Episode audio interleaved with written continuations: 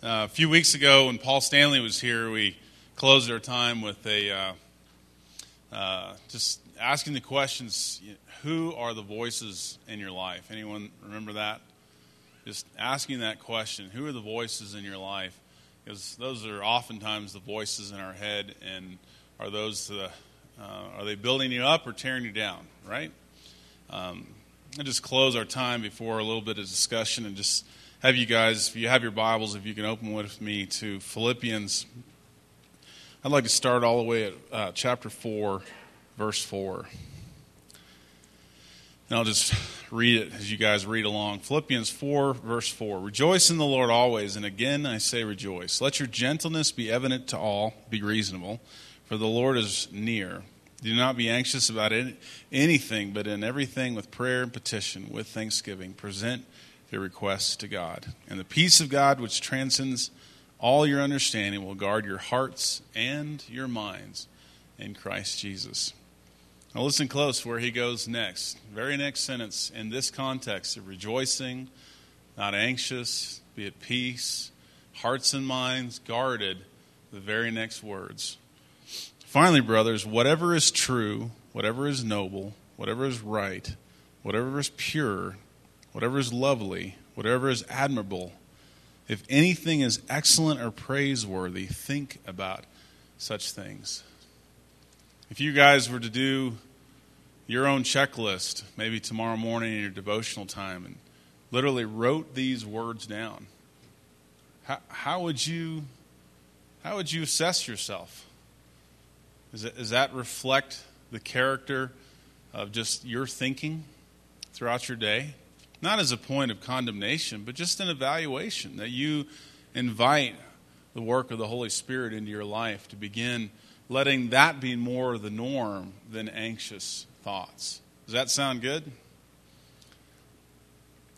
Put your eyes for the next sentence here. Whatever you have learned or received or heard from me or seen in me, put into practice, and the peace of God will be with you all of us want the peace of God in our lives.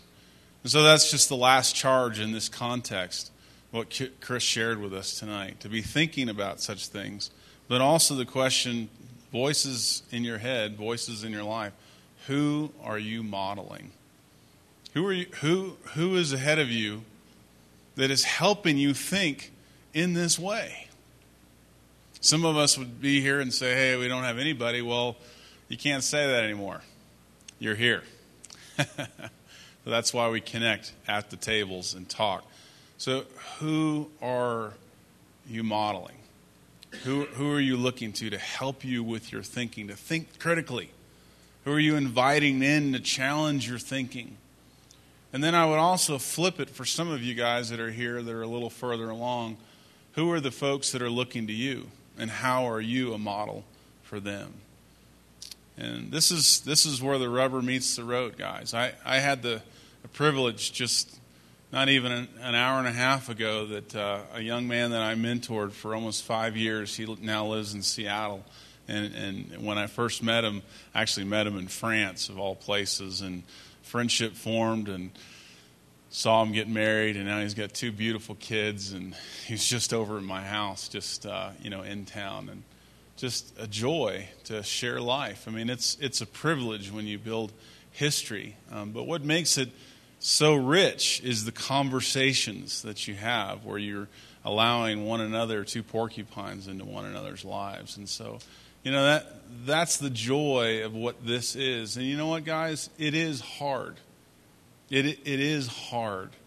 But I would encourage you to just you know, let the iceberg melt a little bit and, and press in. Um, begin asking the questions about what are you thinking about. And so for, for tonight, as you look back over what Chris shared with us, for some of you new guys, uh, the net is going into its second year. And one of the things that we learned uh, last year is that um, uh, th- this is powerful stuff, man when you, when you come and you have a guy that shares and he's in a tender place in life, oftentimes he, that, that guy you know, becomes the focal point of the conversation at the table. because we all have our care points. Many of us are here, we have some things, we're all struggling with something. And so it, it is something we're struggling with, but yet that, did, that does not define all of you. Amen? So you are struggling with something. And as you look at Chris's points tonight, there may be something that you're just genuinely struggling with in the context of I'm struggling with the Word of God, or I'm not a very reasonable person, or whatever it is for you. But then there's something also that you are developing, and that's this point of stretching. And I would encourage you to actually write down this that this is something that you just feel like God is pruning. He's, he's working, working, disciplining you like a son, as we read about in Proverbs and in Hebrews. That he, he's developing you into something. And, and that is something worthy to write down. It's, it's one thing just to conceptualize it, but when you commit by writing it down and then sharing it with a brother, it becomes real.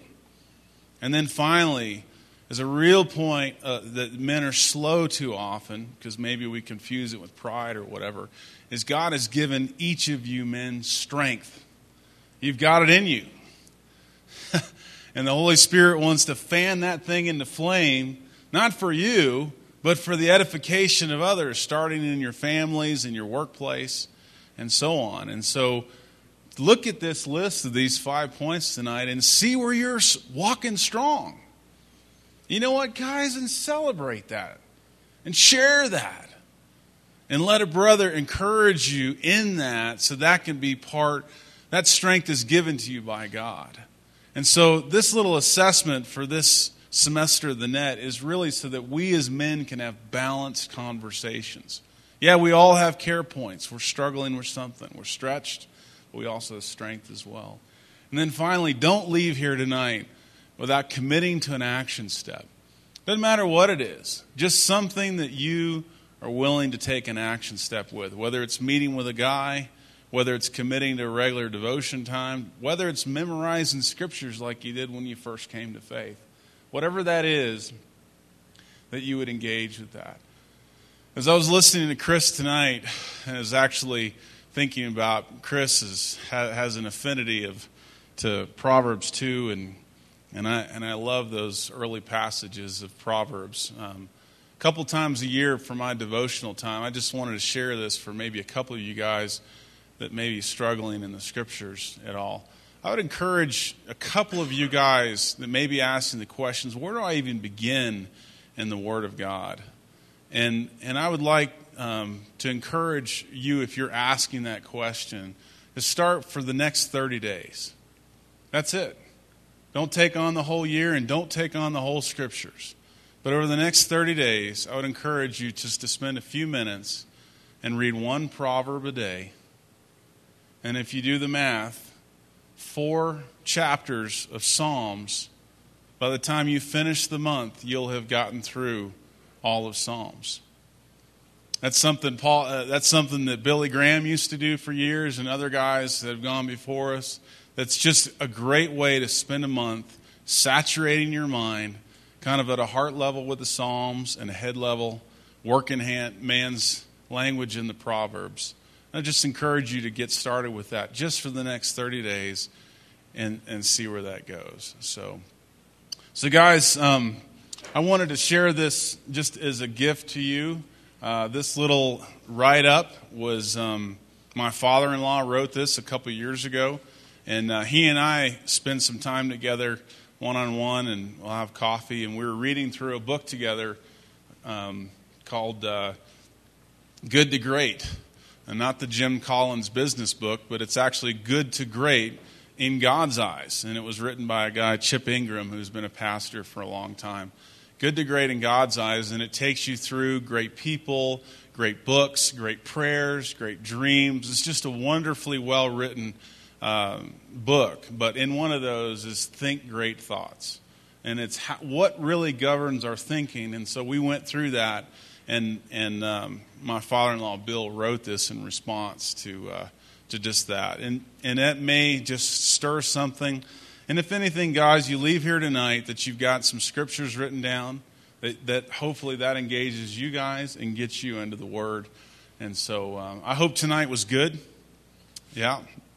Each night we pick up different themes, and, um, you know, so we're not trying to be all over the place, but, uh, you know, e- each one. So next, next week, um, we're going to have um, Rion come, and uh, he has got a, uh, I'll just even say it, a prophetic word from the Lord on fathering. And uh, I'm excited for my friend Rion to come share next week. So I encourage you guys just to, to share a little bit, stretch, struggle, and strength at your tables. At least exchange your names, right? So, and pray with one another if you have time. Let me finish off our time tonight. Father, thank you for these men. Thank you that they are here and they're standing strong.